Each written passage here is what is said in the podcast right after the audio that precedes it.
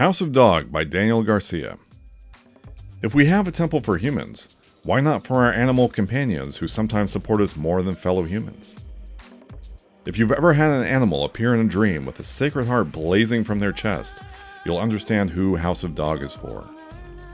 So it was for the artist, whose dog appeared to him in that way. The artist is Mexican, and Mexican culture embraces death as an important part of their heritage. One expression of this is the Day of the Dead, in which Mexicans pay their respects and remember their ancestors. The artist chose a Catholic-style chapel to mimic those that you find on the side of the street in Mexico, especially out in the desert. Also, St. Francis of Assisi is renowned for his connection to nature and animals. Inside there will be a small statue of him with a dog head, hence the House of Dog title.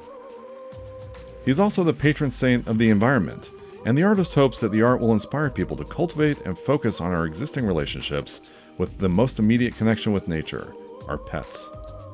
The 8-foot by 8-foot chapel will be made out of wood with double doors with windows, and stained glass windows on the side of the chapel.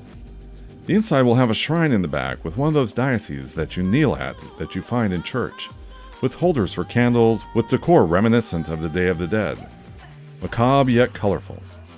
The blank walls let participants post pictures right on the structure itself, light a candle, and kneel and pray inside, and mingle with others who feel the same loss or love for their animal companions. While you can achieve the same catharsis in the human temple, the artist feels a temple intended for our animal companions will dig deeper towards the primal connection. Also, it will not be as somber as the human temple, since the ambience will be one of joyful release reflected in how Mexicans relate to death itself. Come to the House of Dog and share some tequila as we toast our furry, scaled, feathered loved ones, tell stories, and create catharsis together. Your guide has been Jim Tierney, with music by Dea Dova.